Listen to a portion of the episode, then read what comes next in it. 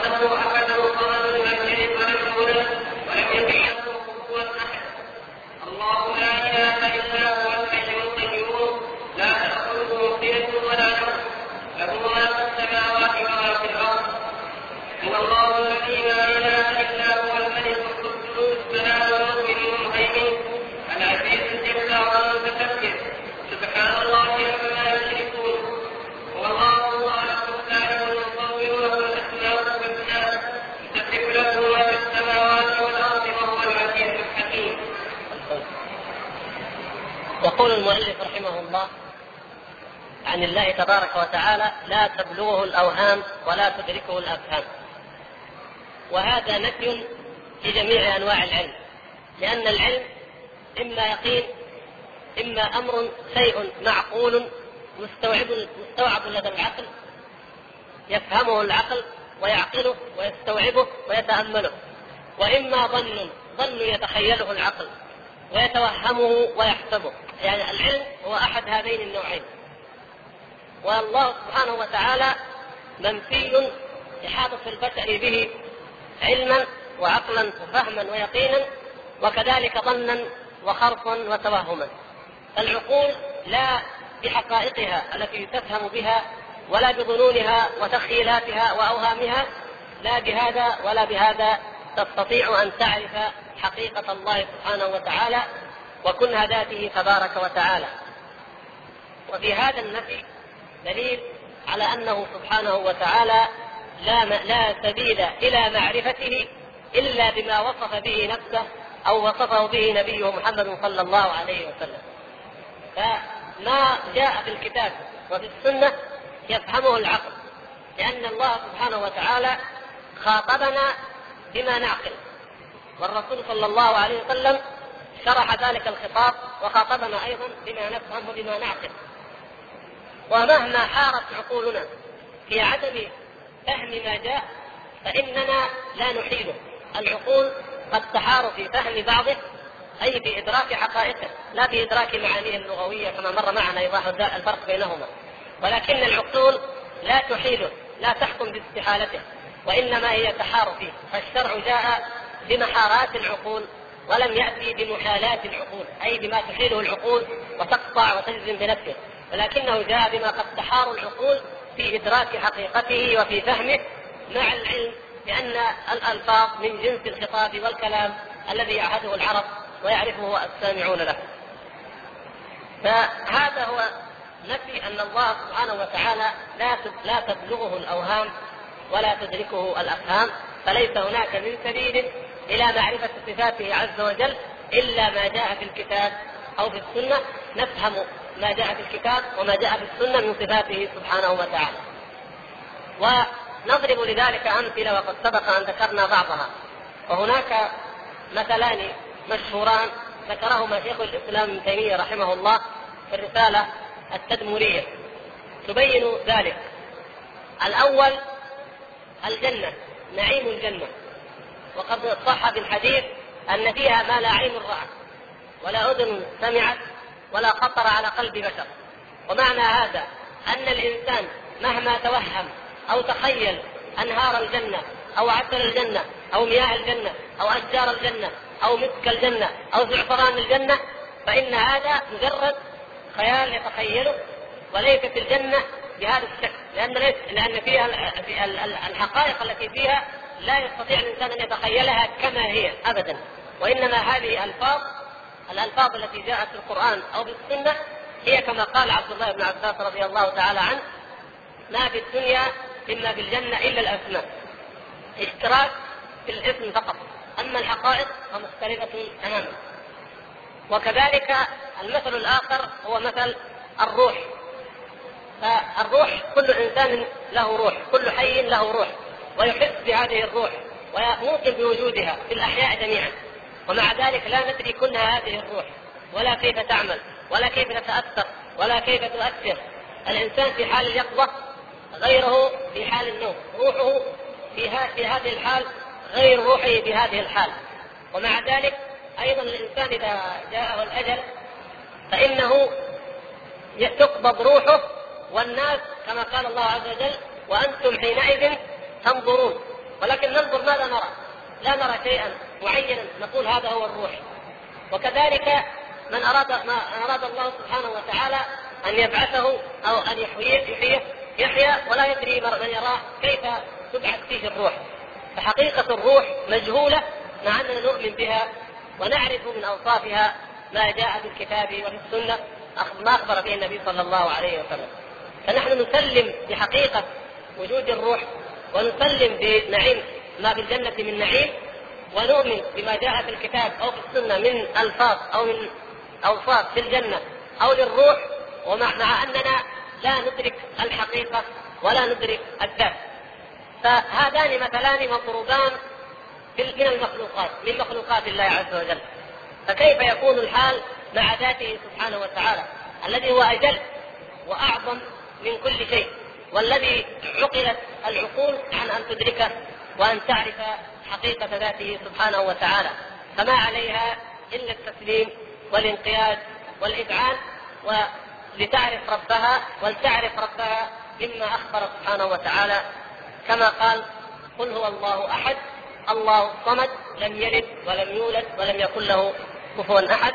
وكما قال الله لا إله إلا هو الحي القيوم لا تأخذه سنة ولا نوم له ما في السماوات وما في الأرض.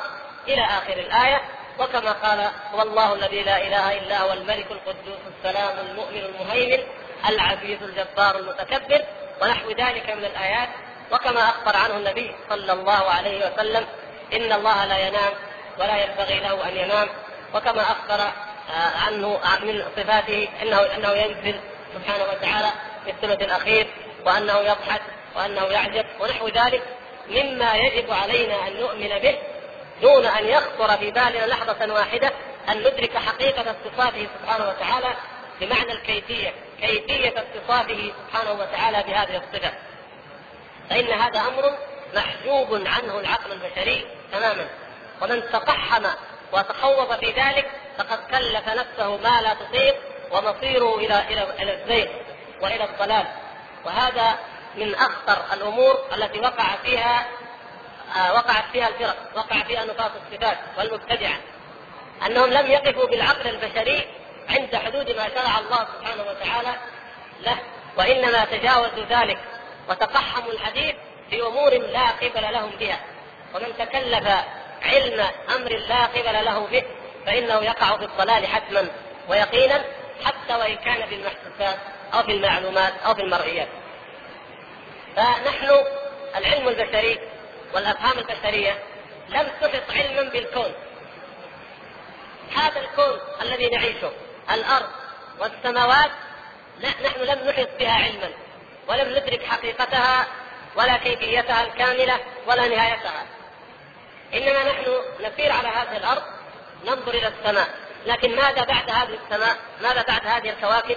إلى أين تنتهي هذه المجرات العظيمة؟ ماذا بعد ذلك؟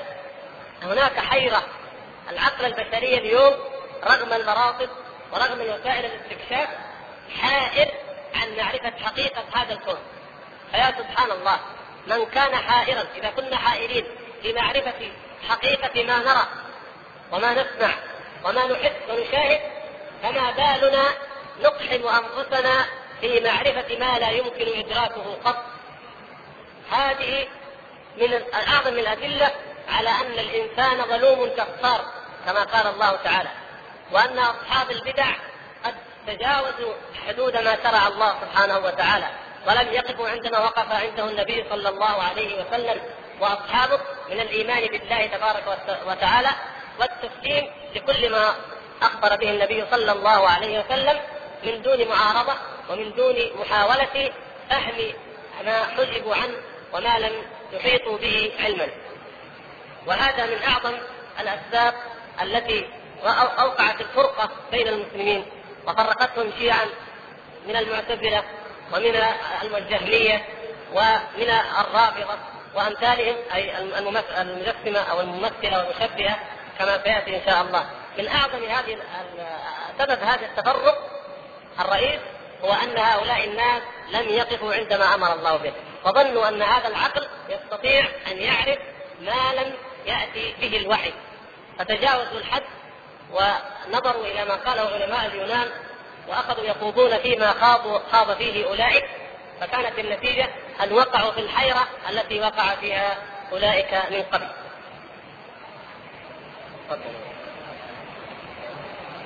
قوله ولا قوله ولا الكلام هذا اصل لقول المشبهات الذين يشبهون الخالق المخلوق سبحانه وتعالى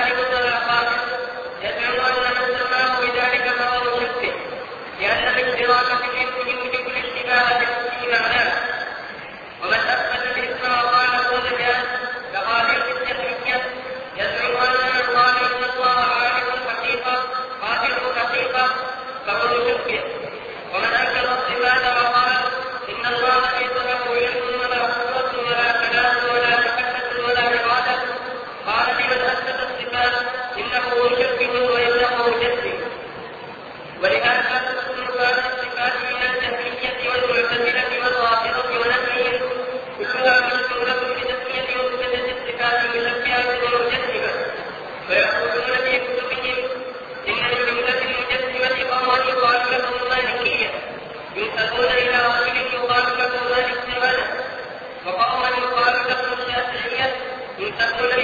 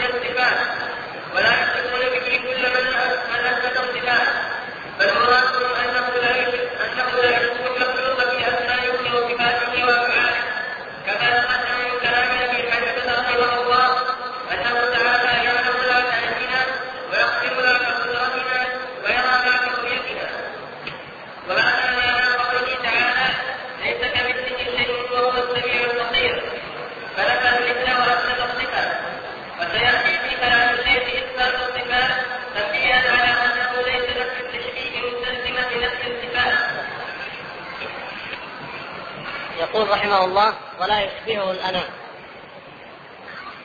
وموضوع نفي التمثيل نفي المثل عن الله سبحانه وتعالى ونفي الشبيه قد ورد قد تقدم في قول المؤلف ولا شيء مثله وشرح هناك قوله تبارك وتعالى ليس كمثله شيء وهو السميع البصير ونعود فنوجد بعض ما قلنا ثم نستمر في شرح هذه الجملة وهي أن التشبيه خلق وعقيدة من أخلاق وعقائد اليهود.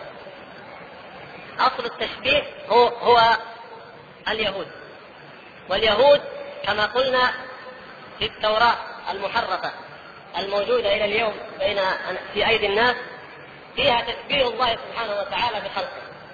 من ذلك قولهم إن الله سبحانه وتعالى خلق السماوات والأرض في ستة أيام ثم في اليوم السابع استلقى واستراح وضع إحدى رجليه على الأخرى تعالى الله عن ذلك علوا كبيرا.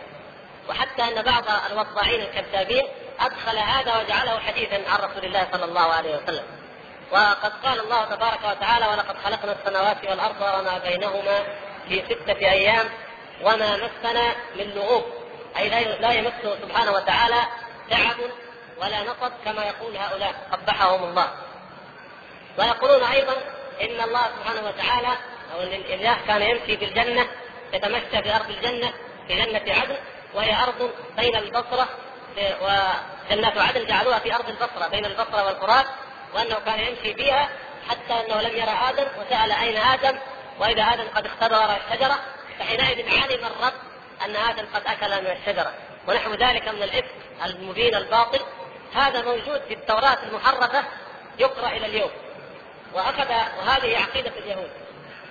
ومن ذلك قولهم إن يعقوب نبيهم يعقوب عليه السلام أنه تصارع تصارع مع الرب سبحانه وتعالى عما يقولون علوا كبيرا أنه تصارع هو وإياه حتى الفجر.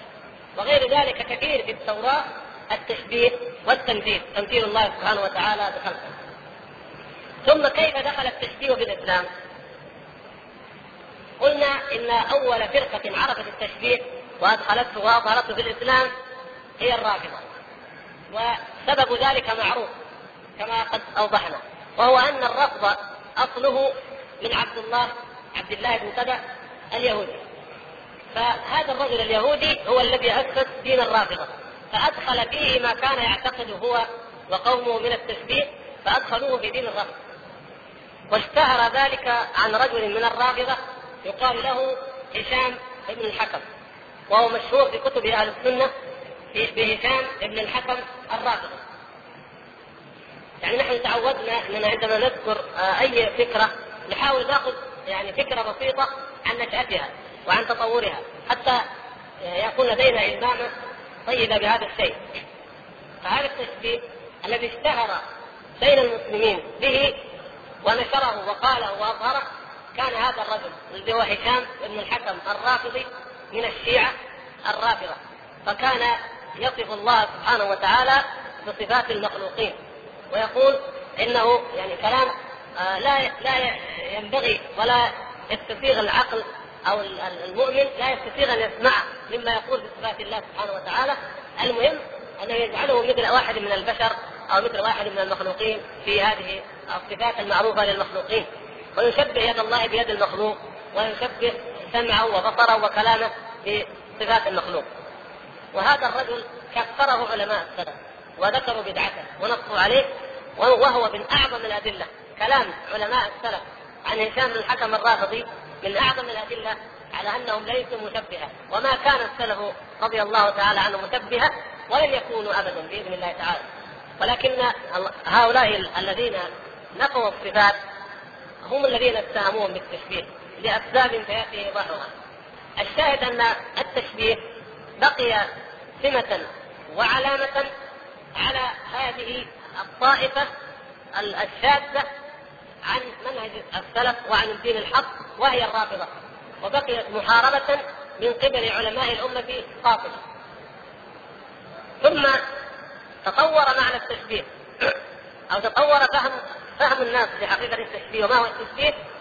اعتبارا من القرن الثالث فما بعد حتى غلب في العصور الأخيرة كلمة التشبيه في كلام أكثر المتأخرين أصبح معناها إثبات الصفات.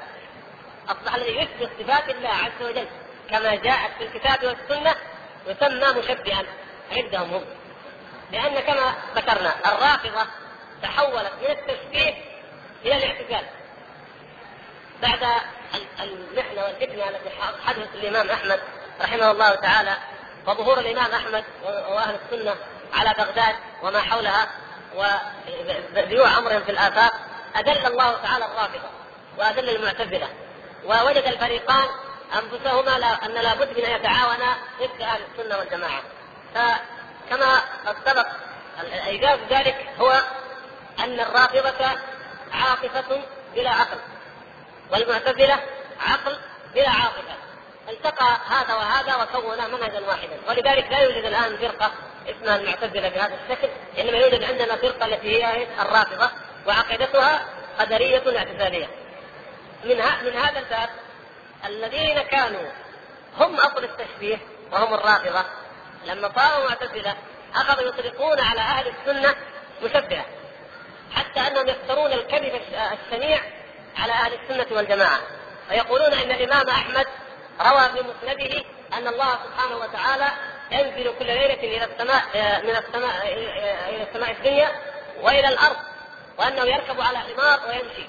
هذا الكلام الكذب البهتان الذي لا لا لا يمكن لأحد عرف مسند الإمام أحمد أن يقصد بذلك أن هذا الحديث موجود في المسند، لكن يقولونه لعوامهم أن هذا في مسند الإمام أحمد ومعروف عند الناس الإمام أحمد أنه إمام أهل السنة والجماعة. فهؤلاء ينتقمون ويسأرون لما حصل لهم من الإمام أحمد ومن أهل السنة الذين كان يغلب عليهم أن يسموا الحنابلة في بغداد. فإنهم كانوا لا يدعون رافضيا إلا ضربوه أو قتلوه أو أخرجوه. فهذا انتقام من الرافضة لهؤلاء. يسمونهم مشبهة ومجسمة ويفترون على الإمام أحمد مثل هذا الحديث الذي لا وجود له ولله الحمد في مسنده. وهكذا انقلبت التهمة عند هؤلاء الرافضة. والرافضة قوم بهت يبهتون. كما أن اليهود قوم بهت كما تعلمون في الحديث الصحيح لما جاء عبد الله بن سلام رضي الله تعالى عنه وقال يا رسول الله إن إن اليهود قوم بهت فاسألهم عني. فسألهم النبي صلى الله عليه وسلم. سأل أحبار اليهود ما تقولون في عبد الله بن سلام؟ قالوا حبرنا وابن حبرنا وسيدنا وابن سيدنا. فقام عبد الله وقال أشهد أن لا إله إلا الله وأشهد أن محمدا رسول الله. فقالوا هو شرنا وابن شرنا. وأخذوا يشتمونه. في نفس الوقت في نفس اللحظة. فهذا البهتان ورثه الرافضة ورثوه من اليهود. فإنهم يبهتون علماء السنة بمثل ما بهتوا به بهت به اليهود عبد الله بن سلام رضي الله تعالى عنه. ويبهتون الإمام أحمد بأنه مشبه ومجسم ويروي هذا الحديث وأمثاله في مسنده. ولذلك يقولون إن أهل السنة مشبهة ومجسمة. وأول أول من أطلق كلمة الجسم في في هذه الأمة هو هشام بن الحكم الرافضي هذا وهو الذي آه، شبه كما قلنا وجعل صفات الله سبحانه وتعالى مثل صفات المخلوقين. فهذا التشبيه والتجسيم هذه الكلمة التي لم ترد في حق الله عز وجل الذي الذي أول من أطلقها هم الرافضة. فالمؤلف يحتاج هنا احتاط يعني يقول ليس المراد نفس الصفات كما يقول أهل البدع. لماذا أيضا؟ عقيدة الإمام الصحاوي مثل غيرها من العقائد شرحها علماء آه، من أهل السنة وعلماء من أهل البدعه هذه العقيدة التي بين أيدينا والتي كما ترون عقيدة سلفية نقية خالصة شرحها بعض الماتريدية شرحا ماتريديا. لأنه مثل ما أول القرآن مثل ما أول السنة أول كلام الصحاوي أيضا. فجاءوا قالوا لا كون الصحاوي لا يشبهه الأنام هذا ينفي ينفي الصفات فيه نفي للصفات مع أنه يريد نفي الشبيه والمدين عن الله سبحانه وتعالى وهو مثبت للصفات مثلا عقيدة الإمام ابن أبي زيد القيرواني الإمام المشهور عند المغاربة وعند المالكية. من عادة كتب المالكية أنها في أول الكتب أول كتب الفقه تبدأ بمقدمة في العقيدة. ثم تبدأ بأحكام الطهارة وأحكام الوضوء وأحكام الصلاة وهذه عادة حسنة لأن الإنسان أول وأهم ما يجب أن يتعلمها العقيدة فإذا صلحت العقيدة يتعلم الوضوء ثم يتعلم يعني والطهارة عموما ثم الصلاة ثم الزكاة ثم الصوم وهذا ترتيب جيد في في باب البحث والعلم والتصنيف. الإمام ابن أبي زيد رحمه الله كتب عقيدة مبسطة سلفية واضحة في أول كتابه الرسالة. الرسالة الكتاب المعروف عند إخواننا المالكية والمغاربة. كتبها وجعل في اولها صفحات معدودات عقيدة سلفية سهلة بسيطة جدا. فماذا جاء ماذا صنع الشراح؟ شرحوا هذه العقيدة شرحا اشعريا تماما. يقول مثلا ولا شيء مثله أو هذه العبارة التي هنا ولا يشبهه الأنام يقول الشارح منهم أحدهم يسمى الشنقيطي والآخر الأزهري في القرن الحادي عشر صاحب الفواكه الدواني يقول هذا النفي إشارة إلى الصفات السلبية وهو الحي القيوم قال هذا الإثبات إشارة إلى الصفات الثبوتية. ابن أبي زيد رحمه الله لا عرف سلبية ولا عرف ثبوتية ولا أراد هذا الكلام ولا خطر على باله ولكن شرحوها بهذا الشكل. لما وصل ابن أبي زيد عند قوله تعالى قال آآ آآ يريد أن يخلفه تعالى بالعلو قال وهو على عرشه المجيد بذاته. هذه هذه عبارة الإمام ابن أبي زيد قال وهو يعني الله سبحانه وتعالى وهو على عرشه المجيد بذاته. يعني الله سبحانه وتعالى فوق عرشه بذاته. حللوها تحليل قالوا وهو على عرشه. حطوها. ثم قالوا المجيد بذاته. الله تعالى مجيد بذاته ليس مجيدا بأحد من خلقه. بعدين قالوا يمكن هذا يحتمل أن هذا المعنى غير لائق. قالوا يحتمل أن بذاته يعود على العرش يعني بذات العرش وهو على عرشه المجيد بذات العرش. إيش يكون معنى بذات العرش؟ ما في معنى. لكن المهم حتى يخرجوا الكلام. الشاهد يا إخوان أنه مثل ما أول كلام الله وأول كلام رسول الله صلى الله عليه وسلم أول كلام الأئمة الواضح الجلي في اثبات صفات الله عز وجل. وإذا كان الدافع هو الهوى فلا تسأل ماذا يصنع الهوى. إذا كان الدافع هو طلب الحق والإيمان فمهما أخطأ الإنسان ممكن أن يرد إلى الحق وتقول له يا أخي هذا استدلال خطأ هذا فهم خطأ هذا كذا ويرجع.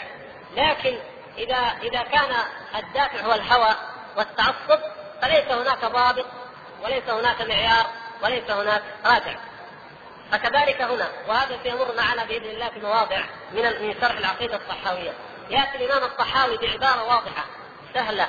لا لبس ولا خفاء في معناها مثل قوله ولا يشبهه الأنام. يأتي الشراح الماتريديه ويقولون هذا نفي لليد ونفي للنزول ونفي لكذا ونفي لكذا. كيف قال إن هذا نفي؟ هل ما خطرت على بال المؤلف ولا على بال من يفهم؟ قالوا لا هذا لأنه نفترض فيه حسن العقيدة. يفترضون فيه حسن العقيدة. ومن كان حسن العقيدة عندهم فإنه ليس مجسما ولا مشبها. فالمقصود بنفي التشبيه عندهم هو نفي الصفات التي ثبتت في الكتاب والسنة ووصف الله سبحانه وتعالى بها.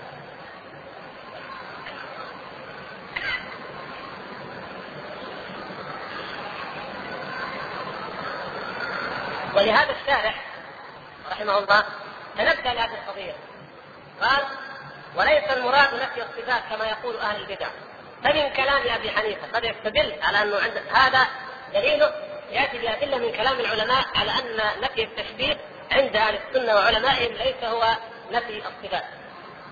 قال فمن كلام أبي حنيفة رحمه الله في الفقه الأكبر لا يشبه شيئا من الأشياء من خلقه ولا يشبهه شيء من خلقه. ثم قال بعد ذلك وصفاته كلها بخلاف صفات المخلوقين. يقول الإمام أبو حنيفة صفات الله بخلاف صفات المخلوقين يعلم لا كعلمنا ويقدر لا كقدرتنا ويرى لا كرؤيتنا. فالامام أبو حنيفة يثبت لله الصفات وينفي التشبيه. وهذا هو مذهب أهل السنة والجماعة عامة. لكن بدأ في الإمام ابي حنيفة لأن الإمام أبو جعفر الطحاوي كما تعلمون كما مر حنفي ولأن الذين شرحوا عقيدته وأولوها عن معانيها هم من الحنفية. وقال نعيم بن حماد نعيم بن حماد رضي الله تعالى عنه هذا شيخ الإمام البخاري في مصر. كان شيخ السنة في مصر عندما دخلها الإمام البخاري وأخذ عنه العلم وإن كان في روايته ضعف. لكن المقصود هنا عقيدته. عقيدة الإمام نعيم بن حماد رحمه الله تعالى هي عقيدة أهل السنة والجماعة وما هو من أشد الناس في على من أشد الناس على الجهمية. ولما سئل عن ذلك قال لاني كنت منهم. الإمام نعيم بن حماد في أول أمره علمه هؤلاء المعطلة بعض مذهبهم. فلما تعلم الحديث وأصبح من أهل الحديث ورجاله عرف الحق فكان من أشد علماء الحديث والسنة على أهل البدع لأن من عرف بدعة من البدع ثم هداه الله سبحانه سبحانه وتعالى للرجوع إلى حقيقة الدين يكون أشد على عليها على أهلها ممن لا يعرفها بالمرة فهذا العلم بن حماد رحمه الله يقول من شبه الله بشيء من خلقه فقد كفر. من شبه الله بشيء من خلقه فقد كفر. ومن أنكر ما وصف الله به نفسه فقد كفر. وليس فيما وصف الله به نفسه ولا رسوله تشبيه. هذا كلام واضح وجلي بأن نفي الصفات شيء وإثبات التشبيه أو إثبات الصفات شيء والتشبيه شيء آخر. فالمشبه هو الذي يقول يد كيدي أو رجل كرجلي أو نزول كنزولي ونحو ذلك. وأما المثبت فهو الذي يقول له يد تليق بجلاله. يقول ليس كمثله شيء وهو السميع البصير. يثبت له الصفات وينفي عنه التشبيه كما جاء في الكتاب والسنة. ففرق بين هذا وبين هذا. الذين يقولون إن من شبه الله تعالى بخلقه فقد كفر. كيف يمكن أن يكونوا هم مشبهة؟ لأنهم يثبتون الصفات. لا يمكن هذا ابدا. وقول إسحاق رضي الله تعالى عنه وهو أيضا شيخ الشيخين الإمام البخاري ومسلم وقرين الإمام أحمد ومن أجل أئمة الإسلام وأعلامه يقول من وصف الله فشبه صفاته بصفات أحد من خلق الله فهو كافر بالله العظيم. هذه الأقوال هي جزء من أقوال كثيرة ذكرتها وروتها كتب العقيدة التي كانت تسمى كتب السنة أو الشريعة في الماضي مثل كتاب السنة لعبد الله بن أحمد وكتاب الشريعة للآجري وكتاب الإبانة لابن بطة وكتاب اصول اعتقاد أهل السنة والجماعة للالكائي وغير ذلك كتب كثيرة كانت تروي هذه الروايات بالسند المتصل إلى هؤلاء الرجال الأعلام الذين هم حجة حجة في دين الله عز وجل وأئمة من أئمة السلف الذين ورثوا العقيدة ورثوا الإيمان والعلم النبوي الصحيح في عصرهم وقاوموا هذه البدع التي نشأت في أيامهم. فتجد نجد مثل هذا هذه الأقوال كثيرة. عن ابن الماجشون عن إسحاق عن ابن المبارك عن نعيم بن حماد عن الإمام أحمد عن الفضيل بن عياض عن وكيع بن الجراح عن آه، يحيى بن سعيد عن عبد الرحمن بن مهدي. كثير جدا من العلماء لا يخفون آه، سفيان الثوري سفيان بن عيينة. نجد بعض هذه الكتب قد يبلغ آه، أكثر من أربعة مجلدات نقول كلها نقول عن هؤلاء الأئمة الأعلام تبين حقيقة ما هم عليه من الاعتقاد في ذات الله سبحانه وتعالى وهو أنهم يثبتون الصفات وينفون التشبيه عن الله سبحانه وتعالى. ولهذا نجد هذا الكلام الذي قاله إسحاق علامة قاعدة قاعدة معينة وهي علامة الجهميه أنهم يسمون أهل السنة والجماعة مشبهة. وهذه يا إخوان قد تتصورون أو تتوقعون أنها فرقة ماضية منقرضة. حقيقة أن هذا النبذ هذه الألقاب المنبوذ بها أهل السنة والجماعة ويكونهم مشبهة أو مجسمة لا يزال القائلون بها منذ ظهور هذه البدع إلى هذا اليوم. حتى من المؤلفين الأحياء في هذا الزمن من يقول إن أهل السنة والجماعة مجسمة ومشبهة. ومثل ما كان يقول الكوثري. كما تعلمون تلاميذه ما يزالون إلى اليوم أحياء وتلاميذه يقولون مثل ما يقول. مثل الدكتور علي ثاني النشاط ومثل كثير ممن لا نريد أن نذكر الأسماء إنما لنبين أن هؤلاء موجودين إلى اليوم. يقولون إن أهل السنة والجماعة مشبهة لانهم يثبتون الصفات. أحيانا يقولون إن الحنابلة مشبهة أو إن هؤلاء حشويه مجسمة مشبهة. أو أن ابن تيمية تعلم التجسيم وتعلم التشبيه وهذه العقيدة يدين بها بعض الناس اليوم وهكذا يقصدون بذلك من كان على عقيدة أهل السنة والجماعة من العلماء. فهذه علامة علامة كما قال الإمام آه، إسحاق بن راهويه قال علامة الجهمية تسمية أهل السنة والجماعة مشبهة. قال بل هم المعطلة أولئك عطلوا. يعني نفوا الصفات. عطلوا الله سبحانه وتعالى من صفاته فهؤلاء هم المعطلة. وأما أهل السنة والجماعة فهم مثبتة وليسوا مشبهة. ثم انتقل المؤلف إلى بيان تدرج الفرق وقد سبق معنا هذا التدرج. تدرج الفرق في إنكار الصفات وتسمية كل فرقة لأهل السنة والجماعة أو اشتراك جميع هذه الفرق في إطلاق التشبيه على أهل السنة والجماعة. فكل من نفى الصفات فإنه يسمي أهل السنة والجماعة مشبهة أول فرقة الغلاة الذين لا يثبتون أي صفة ولا أي اسم مثل القرامطة والفلاسفة. هؤلاء هذه الطبقة الأولى من الإنكار من المنكرين الذين ينكرون ولا يسمون إلا لا يثبتون إلا الوجود المطلق مثل ما سبق معنا. يؤمنون فقط بوجود مطلق لا صفة له على الإطلاق. هؤلاء كل من أثبت شيء من صفات هذا الموجود المطلق قالوا هذا مشبه وهذا مجسم.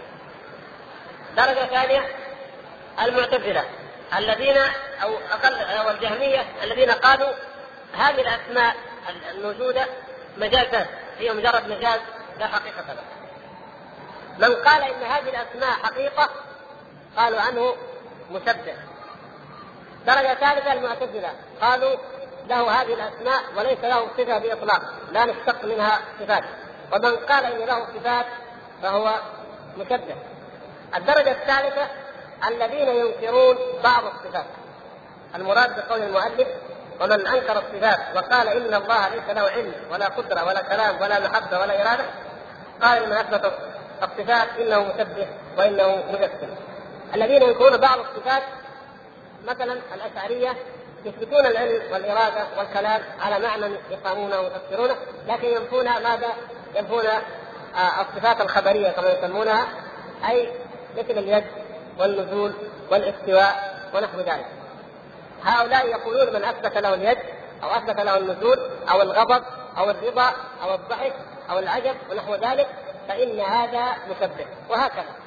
فكل طائفة من طوائف أهل البدع تسمي من أثبت ما نفته هي مشبها فهي تعتبر ما عليه هو الحق وهو غاية التنزيه وإثبات شيء غيره هذا تشبيه وتجسيم ثم يقول المؤلف أن كثيرا من الرافضة ومن أصحاب هذه الفرق المعتزلة أصبحوا يستخدمون هذا الكلام العجيب المضحك يقولون إن هناك المشبهة أقسام. كذا يقول؟ المشبهة هم الذين يثبتون لله يدا وقدما وساقا وعينا ونزولا وكذا وكذا. يعنون أهل السنة. يقول وهم على أنواع. اولا الشافعية.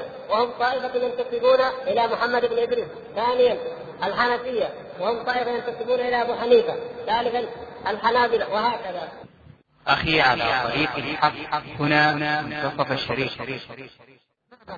والمعاندة أنهم يجعلون أهل السنة جميعا بأئمتهم الأربعة ومن هم أعظم منهم الأئمة يجعلونهم كلهم من قبيل المشبهة. ومن ذلك الكتب المطبوعة التي فيها هذا الكلام كتاب الزينة. كتاب الزينة لأبي حاتم الرافضي أبي حاتم الرازي الرافضي غير أبو حاتم الإمام المعروف فهناك كتاب كبير يمكن حجمه مثل هذا الكتاب آه، عنوانه الغلو والفرق الغالية وفيه كتاب الزينة لأبي حاتم الرافضي هذا مطبوع متداول ضمن نموذج من نماذج الغلو نفس الكلام هذا يقول وهم أصناف ومنهم المالكية ومنهم الحنفية ومنهم الشافعية مثل ما قال المؤلف رحمه الله تعالى هنا. اذا من بقي؟ اذا أهل السنة كلهم مشبهة اذا من المسلم الحقيقي المنزه؟ الرافضة. إذا ما بقي إلا الرافضة الذين هم كما قلنا هم في الحقيقة أصل التشبيه ومنبع التشبيه. وعبد الجبار والزمخشري القاضي عبد الجبار هو كبير المعتزلة وهذا الرجل ألف أضخم مؤلفات المعتزلة التي ما تزال موجودة إلى اليوم وطبعت منها المغني وهو كتاب وأضخم كتب علم الكلام المطبوعة البدعية وكتاب الأصول الخمسة أصول المعتزلة الخمسة. ومع الأسف أن تنكر أمثال هذه الكتب وأن تحقق. وكتاب المغني نشره وحققه مجموعة من المغرضين المهاجرين للإسلام ولا غرابة أن ينشروا ذلك. لكن المؤلم أن كتاب الرسول الخمسة نشره أحد الدعاة ولا ندري الله يعلم بنيته وقد أفضى إلى ما قدم. لكنه نشر الكتاب ونشر كتب هؤلاء المبتدعة والرافضة المعتزلة وأمثالهم من المبتدعة لا تجوز خاصة في بلاد المسلمين. وإن قلنا إنها مراجع ليعلم الناس باطلهم لكن كيف يعلمون الباطل؟ وأنت تنشر كتابا محققا مفهرسا موضحا وتقذف به إلى الأسواق. أين التعليقات التي تدل على أنه باطل؟ ثم هل كل كتاب باطل يجب أن نظهره ونرد عليه ونبين أنه باطل؟ لا ولكن هذا هو الذي وقع. وكثير من المفسرين وكثير من الناس يعتمدون في كتبه في كلامهم في التفسير على كلام عبد الجبار وعلى كلام الزمخشري. محمود جار الله محمود الزمخشري صاحب كتاب الكشاف الذي هو مليء بالاعتزاليات. ومع ذلك يعتمد عليه كثير من الناس. وهذا أيضا من الخطأ لأن الاعتقادات الضلالات التي فيه قد يأخذها الإنسان وهو لا يريد الضلال ولكنه يقع في الضلال ويوقع غيره فيه لأنه ينقل عن أمثال هؤلاء الذين يعتبرون أن أهل السنة والجماعة مشبهة وأن الأئمة الأربعة كما يقول عبد الجبار أن هؤلاء المشبهة منهم الحنفية ومنهم المالكية والشافعية فالذي يقول عنا هذا الشيء الذي يقول ان من اثبت الرؤية مشبه لأن الرؤيه لا تكون إلا إلى آه، جسم موجود ويصدر الشعاع من العين ويصدر في هذا الجسم ثم يرجع ثم تكون إلى هذا الكلام الفاضل الفلسفات الخاوية الذين يقولون هذا الكلام كيف يحل لنا أن نرجع إليهم في فهم ديننا؟ ممكن أن يؤخذ عنهم بعض المعاني اللغوية أو بعض المعاني البلاغية التي في مجال الذي في المجالات التي لا علاقة لها بالعقيدة ولا تتعارض معها لكن أن يرجع إليهم في فهم آيات كتاب الله وخاصة في آيات الصفات هذا لا يجوز ابدا وهم بهذه النظرة لاهل السنة وبهذا الاعتقاد. بل معظم هذه الفرق تقول من قال إن الله يرى فهو كافر. من الخوارج كالإباضية مثلا وفرق من المعتزلة الموجودة اليوم في ضمن التشيع كما سبق أن قلنا هؤلاء يقولون من أثبت رؤية الله فهو كافر. طيب نحن جميعا نثبت ذلك. بل كل عباد الله المؤمنون الصالحون من عباد الله جميعا يتمنون رؤية الله سبحانه وتعالى. يشتاقون إلى أن يدخلوا الجنة لكي يروا ربهم سبحانه وتعالى لأن هذه الزيادة رؤية الله عز وجل هي الزيادة على نعيم الجنة وهي أعظم من جميع نعيم الجنة.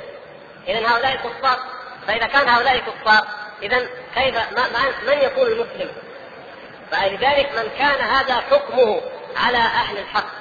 وهذا الحكم يدخل فيه الصحابة بل يدخل فيه النبي صلى الله عليه وسلم لأنه هو الذي قال هذه الأقوال وهو الذي وهو ما ينطق عن الهوى وإنما نقلها الصحابة عنه ونقلها عنهم من بعدهم إذا من قال أن هذه الاعتقادات تكفر وأن صاحبها كافر فكيف يجوز وكيف يحل أن يؤخذ من علمه وأن ينقل عنه وأن يعتمد مرجعا من المراجع؟ لا يصح ذلك ولا يحل أبدا. إلى أن يقول المؤلف ثم غلب ذلك. يعني غلب هذا هذه التسمية نفي التشبيه يعني أو أن إثبات الصفات والتشبيه أصبح هو الغالب عند المتأخرين لما غلبت البدع وفشت وانتشرت. لكن علماء السنة أهل السنة والجماعة قديمهم وحديثهم لا يريدون بنفي التشبيه نفي الصفات. فهم يثبتون الصفات وإنما ينفون التشبيه الذي هو تشبيه الله سبحانه وتعالى لخلقه أو تشبيه خلقه به سبحانه وتعالى كما ذكر المؤلف رحمه الله تعالى هنا من كلام هؤلاء الأئمة وكلام غيرهم كثير موجود فيما أشرنا إليه من الكتب ككتاب السنة للإمام عبد الله بن الإمام أحمد وأمثاله من هذه الكتب التي نقلت أقوالهم بالإثبات وذكر كثيرا منها شيخ الإسلام ابن تيمية في الفتاوى في الجزء الثالث والرابع. طيب ننتقل إلى قياس التمثيل وقياس الشمول. ومما يوضح هذا إن الحكم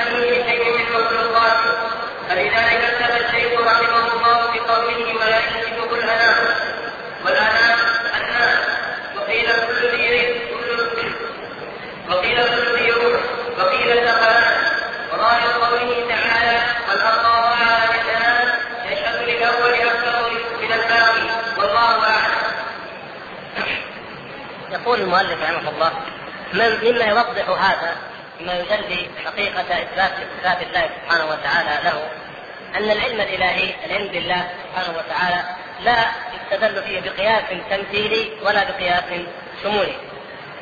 نوضح ذلك يقول القياس التمثيلي توضيحه ببساطة هو إلحاق أصل بفرع أو نقول مساواة الشيء بنظيره مساواة الشيء بنظيره إذا كان لهذا النظير حكم معين وله ما يناظره وما يشابهه نلحق هذا بهذا. وهذا الذي هو معروف في الفقه وفي أصول الفقه بالقياس. الفقهاء إذا قالوا القياس يقصدون به هذا الشيء. ومثل ما يستدلون مثلا يشبهون آه مثلا لو جينا في هذا العصر قال العلماء كيف يصلي الإنسان في الطائرة؟ قالوا يصلي مثل ما يصلي على السفينة، مثل ما الكلام اللي تكلم فيه العلماء الماضيين في السفينة فإن تقاس الطائرة على السفينة مثلا. ونحو ذلك من أنواع القياس المعروفه لديكم جميعا. فإذا نلحق النظير بنظيره. نقول هنا أصل آه الذي ثبت حكمه يسمى الأصل. الذي نريد أن نقيسه عليه يسمى الفرع. يتشابهان يتحدان في شيء هذا المتحد فيه يسمى؟ العلة. العلة الجامعة بينهما. اذا يأخذ هذا حكم هذا. الأرز مثلا يقاس على الأصناف الستة في الرقة أو في زكاة الفطر. لماذا؟ هذا مطعوم وهذا مطعوم هذا حب وهذا حب مقتات اذا نقول نلحق هذا بهذا بجامع مشترك وهو مثلا القوت أو الحبوب أو نحو ذلك الجامعة المشتركه والعله المشتركة موجوده بينهما. النتيجه أن يأخذ الرز حكم البر مثلا أو حكم الحبوب. هذا النوع يسمى قياس؟ التمثيل أن الشيء يلحق بمثله أو بنظيره ولما يقول المؤلف هنا يستوي فيه الأصل والفرع، الأصل هو ما ثبت حكمه لدى المخاطب أو السامع، والفرع هو ما ألحق بذلك الأصل، هذا يسمى قياس تمثيل وهو المستخدم عند علماء الاصول وعند الفقهاء. إذا قال الفقهاء هذا قياس معناه هو هذا يريدون هذا. قياس الشمول هذا يستخدم عند المناطق ويستخدم في علم الكلام وليس في علم الفقه والأصول يسمونه قياس الشمول قياس الشمول هو مساواة الشيء بمثله أو المستوي معه في الحقيقة بجامع اندراج الاثنين اندراج اندراجهما معا تحت تحت أصل كلي شامل لهما. يعني بمعنى أن أن القياس التمثيل نلحق شيء بما يشبهه. لكن في قياس الشمول نلحق الشيء بما هو مثله تماما والجامع ليس عله إنما الجامع هو اسم مشترك أو كلي كما يسمونه كلي مشترك يشمل هذا ويشمل هذا. فمثلا نقول زيد مثل علي. هذا قياس الشمول. نقول زيد إنسان وعلي إنسان وكل إنسان مثلا كذا حيوان ناطق اذا زيد إنسان ناطق حيوان ناطق قسنا هذا. على هذا لا بعلة مشتركة لا أصل لا أصل فرع ألحق بأصل.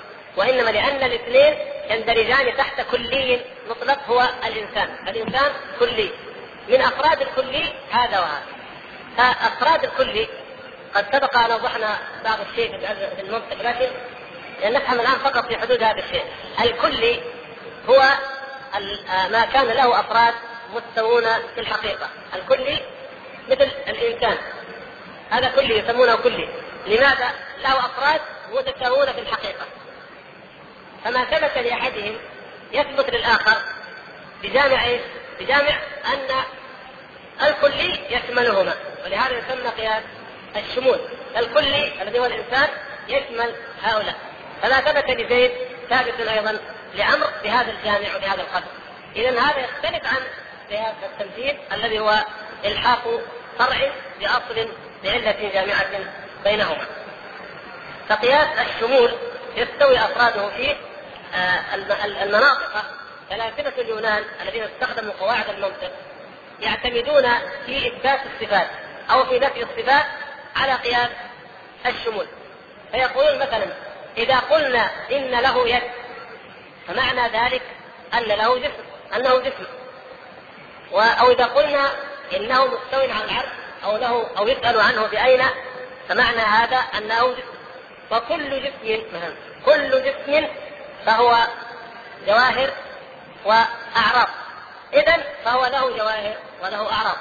فإذا أدخلوا حقيقة الله سبحانه وتعالى أدخلوها جعلوها أفراد من كلي معين تخيلوهم.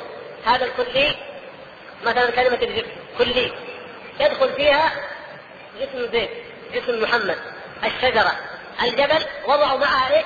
الله. تعالى الله عن ذلك علوا كبيرا. فطبقوا قواعد قياس الشمول على هذه جميعا. فقالوا اذا نطبق هذا عليه.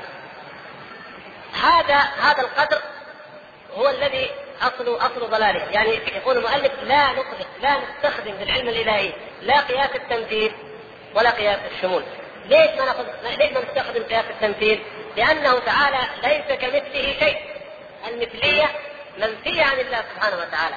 فما هو الأصل الذي نقيس الله تعالى عليه ونلحقه به بجامع علة بينهما ما ما ما فيه طيب قياس الشمول نقول ما هو الكلي الذي تستوي أفراده في الحقيقة بحيث نجعل الله تبارك وتعالى عن ذلك جزءا واحدا من أفراده المتساويين في حقيقته المشتركة. نحن لا نعلم حقيقة الله سبحانه وتعالى وذات الله حتى نجعل له حقيقة مشتركة وذات تشترك مع غيرها من الذوات في كلي له حقيقة واحدة بحيث نلحق هذا بهذا في الأحكام. اذا هذا لا نستخدم لا هذا ولا هذا، والعلم عندهم لا يخرج عن عن هذين. وسيله الحاق المجهول بالمعلوم لا تخرج عن هذين عن هذين الطريقتين. إما القياس بمصطلحه الأصولي الفقهي وإما القياس بمصطلحه الكلامي المنطقي. فيستدلون على المجهول بان يلحقوه باصل معلوم أو بنظير معلوم فيحكمون عليه. فإذا فالله سبحانه وتعالى ما, ما دام قد قررنا أنه لا تبلغه الأفهام ولا لا تبلغه الأوهام ولا تدركه الأفهام ولا يحيطون به علما كما أخبر سبحانه وتعالى اذا فلا يجوز أن يستدل أو يدخل في باب العلم الإلهي لا بقياس التمثيل ولا بقياس الشمول. طيب ما الذي يستخدم اذا؟ يستخدم قياس الأولى، النوع الثالث الذي لم يتنبه لم يفطن له هؤلاء المعطلون للصفات وهو قياس الأولى. ما معنى قياس الأولى؟ هو الذي شرحه المؤلف رحمه الله تعالى بقوله أن كل كمال للمحدث أو للمخلوق يعني يختصر كل كمال للمخلوق لا نقص فيه بوجه من الوجوه الله أولى به. الله أولى به. مثلا العلم كمال للمخلوق؟ نعم. في إمكان أي إنسان ما يعرف أن الله تعالى يوصف بالعلم مثلا أو ما قرأ نص آية أو حديث تصف الله بالعلم لكنه عامي من عام المسلمين أن يدرك بفطرته بهذا القياس قياس الأولى وهو قياس فطري جلي أن الله تعالى عليم. لماذا؟ لأن العلم صفة كمال لا نقص فيها. فالله تبارك وتعالى أولى وأحق بها من المخلوق. فله العلم الذي لا يشبه علوم المخلوقين فهو يتصف بهذه الصفة أولى من يتصف بها المخلوق. لماذا قلنا لا نقص فيه؟ وجه من الوجوه. كون الإنسان متزوج أو يتزوج هذه صفة كمال وإلا نقص لا يتزوج في حق الإنسان كمال. صفة النقص في حق الإنسان أنه لا يتزوج حفور لا يتزوج هذا بالنسبة للمخلوق. لكنها بالنسبة لله عز وجل نقص ولا لا؟ نقص. ليس له صاحبه ولا ولد سبحانه وتعالى. اذا نقول لا نقص فيه ما نقول كل كمال للمخلوق الله أولى به. نقول كل كمال للمخلوق لا نقص فيه حتى يخرج مثل هذه الأمور التي آه، هي كمال. يعني هناك أمور. كمال في حق المخلوق ولكنها نقص في حق الخالق سبحانه وتعالى. لكن كل كمال للمخلوق العلم القدرة الحلم مثلا الرحمة كلها صفات كمال بالمخلوق ولا نقص فيها. فالله تبارك وتعالى أولى بأن يوصف بها. وهذا من الأدلة الفطرية العقلية التي تتفق مع الأدلة الوحيية النقلية النصية على إثبات صفات الله سبحانه وتعالى. أما قياس الشمول وقياس التمثيل فإنما أوردت علماء الكلام الحيرة والشك والتناقض لأنهم يقيسون على ماذا؟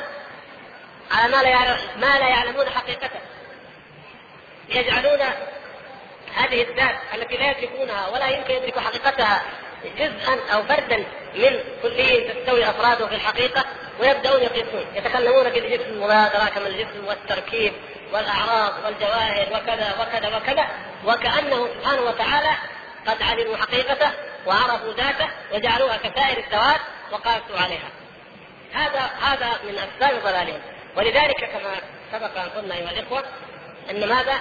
أن كل معطل فهو مشبه. كل معطل مشبه. لما لا ما فهم من إثبات اليد إلا يد المخلوق قال ننفي اليد. ما فهم من الاستواء إلا مثل استواء المخلوق قال ننفي الاستواء. وهكذا كل شيء نفاه فإنما نفاه بناء على ما توهمه هو من التشبيه ومن أنه يقتضي التشبيه. فكلام الله ورسوله صلى الله عليه وسلم لا يمكن ابدا أن يكون فيه تشبيه وليس في عقيدة السلف ولا في كلام السلف تشبيه ابدا. فإن الله سبحانه وتعالى أعلم بنفسه وبصفاته سبحانه وتعالى. قل أأنتم أعلم أم الله؟ قل أأنتم أعلم أم الله؟ آه وإن إن أعلمكم بالله وأتقاكم لله لأنا يقول النبي صلى الله عليه وسلم في الحديث الصحيح. الله أعلم منا سبحانه وتعالى بحقائق أنفسنا. الله تعالى أعلم منا بحقيقة الكون الذي نعيش فيه. الماء الذي نشربه النار الأرض كل هذه الأشياء الله تعالى أعلم منا بحقائقها سبحانه وتعالى. فما بالنا بحقيقته بذاته سبحانه وتعالى؟ من هو الذي من الأعلم بها؟ نحن أم الله؟ الله سبحانه وتعالى. فلذلك لا نثبت إلا ما أثبته لنفسه أو أثبته له رسوله صلى الله عليه وسلم. ولا نخوض فيها بهذه بهذين القياسين الباطلين في هذا الموضوع. هما باطلان بالنسبة لموضوع العلم الإلهي. وإن كان في مجال الأصول أو المنطق قد يصحان وقد يبطلان كما تعلمون. القياس منه باطل ومنه صحيح منه خطأ ومنه صواب. لكن بالعلم الإلهي كل كلاهما لا يدخلان في هذا المجال وإنما القياس الذي يسمى قياس اصطلاحا والا فهو آه، معرفة فطرية بديهيه إن صح التعبير معرفة بديهيه فطرية هو قياس الأولى فكل كمال للمخلوق لا نقص فيه وجه من الوجوه فالله أولى به لأن مصدر هذا الكمال في المخلوق هو الله سبحانه وتعالى. عندما يقول الله سبحانه وتعالى قل هل يستوي الذين يعلمون والذين لا يعلمون هل يستوون من المخلوقين؟ لا يستوون. طيب. فالكمال فالعلم صفة كمال. فإذا جاء أحد من المعتزلة أو من المعطلة وقال العالم أفضل من الجاهل. أو لو قلنا له ما رأيك في اثنين من البشر؟ واحد عالم وواحد جاهل. أيهما أفضل؟ يقول العالم أفضل من الجاهل.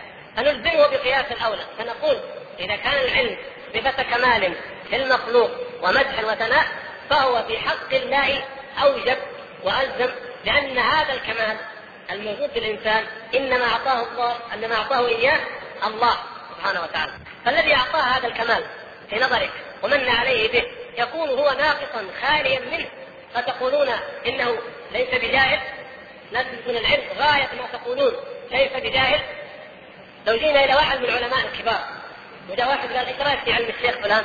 قال والله هذا الشيخ ليس بجاهل إيش يكون حكمه؟ هذا مدح الشيخ؟ لا إنما حط من قيمته ولذلك نعيب عليه لو واحد قال بحق أحد علمائنا نعيب عليه جميعا. نقول يا أخي اتق الله هذا عالم كبير كيف تقول ليس بجاهل؟ فهذا غاية ما يصفون به الله عز وجل أنه ليس بجاهل ولا يقولون هو عليم ولا عالم. مع إيمان بأن هذه صفة كمال في المخلوق. هذه القاعدة الفطرية السليمة هي التي آمن بها الأعراب على كثرتهم في زمن النبي صلى الله عليه وسلم.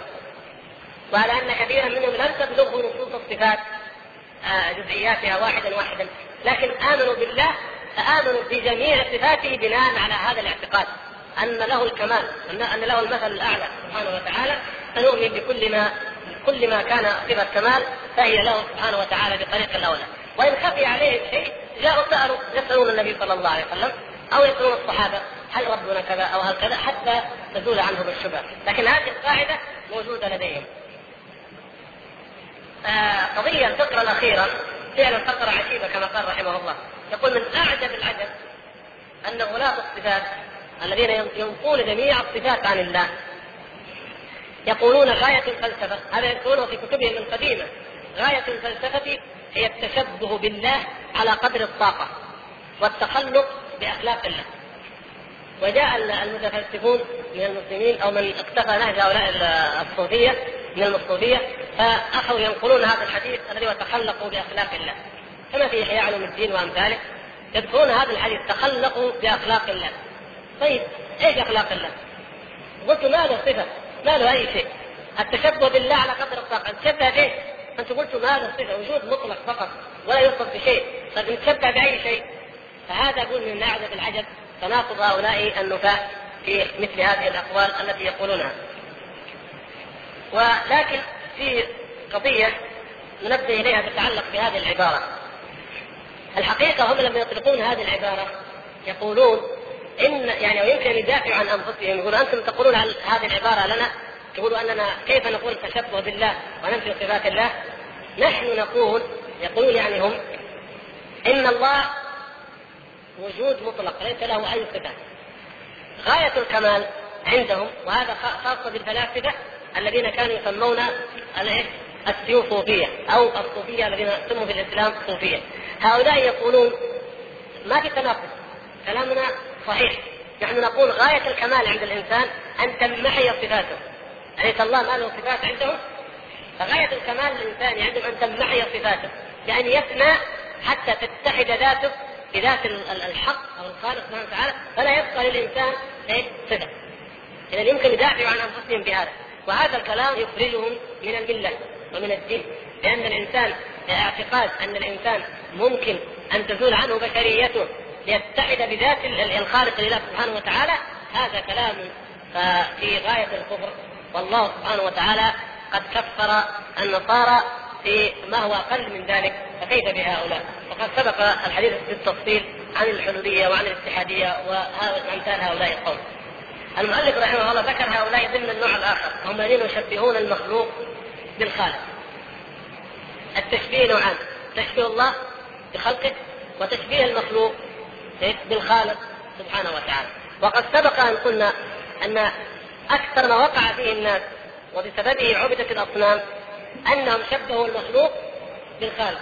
عبدوا الأحجار وشبهوها بالله فظنوا أنها أو تنفع أو تضر أو تشفع عند الله إلى اخر ما ظنوا أنه فيها أن فيها صفات ألوهية مع انها أحجار لا تسمع ولا تبصر ولا تغني عنهم شيئا. فشبهوها بالله سبحانه وتعالى. وكذلك عندما اطاعوا الملوك أو الأحبار أو الرهبان وعبدوا الكهان وعبدوا الأحبار وعبدوا الرهبان عندما فعلوا ذلك شبهوهم بالله سبحانه وتعالى. النصارى آه، فعلوا ما هو من ذلك. ليس مجرد صرف العبادة لغير الله. لم يشبهوا المخلوق بالخالق في صرف العبادة له بل زادوا بأن شبهوا المخلوق بالخالق في نفس صفات الألوهية. مثل ما قالوا عن عيسى إنه هو إله بذاته فإنه لا يعتريه أنه يحيي الموتى وأنه لا يعتريه القدم السابق ولا يعتريه الفناء اللاحق إلى آخر ذلك يعني الفناء السابق ولا اللاحق. وكذلك الحلوليه والاتحادية الذين يشبهون المخلوقات أو الأقطاب أو الأغوات أو ما يسمونه بالله سبحانه وتعالى ويصبغون عليهم صفات الألوهية وهذا كثير جدا في كلامهم. حتى إن بعضهم يقول آه تركت قولي للشيء للشيء كن فيكون تأدبا مع الله تعالى. يعني هم يشبهون أنفسهم بالله وأتباعهم يشبهونهم بالله وأنهم يتصرفون في الأكوان وأنهم يقولون للشيء كن فيكون. وانهم يطلعون على اللوح المحفوظ إلى غير ذلك مما قد سبق إيضاحه. والشيخ يقول نفي مشابهة شيء من مخلوقات الله له مستلزم لنفي مشابهته شيء من مخلوقاته. كلاهما آه، يستلزم كل منهما يستلزم الآخر. آه، ننفي عن الله سبحانه وتعالى هذا وننفي عنه هذا فلا يشبهه الأنام سبحانه وتعالى ولا يشبه الأنام سبحانه وتعالى أيضا والأنام هم الناس أو المخلوقات كما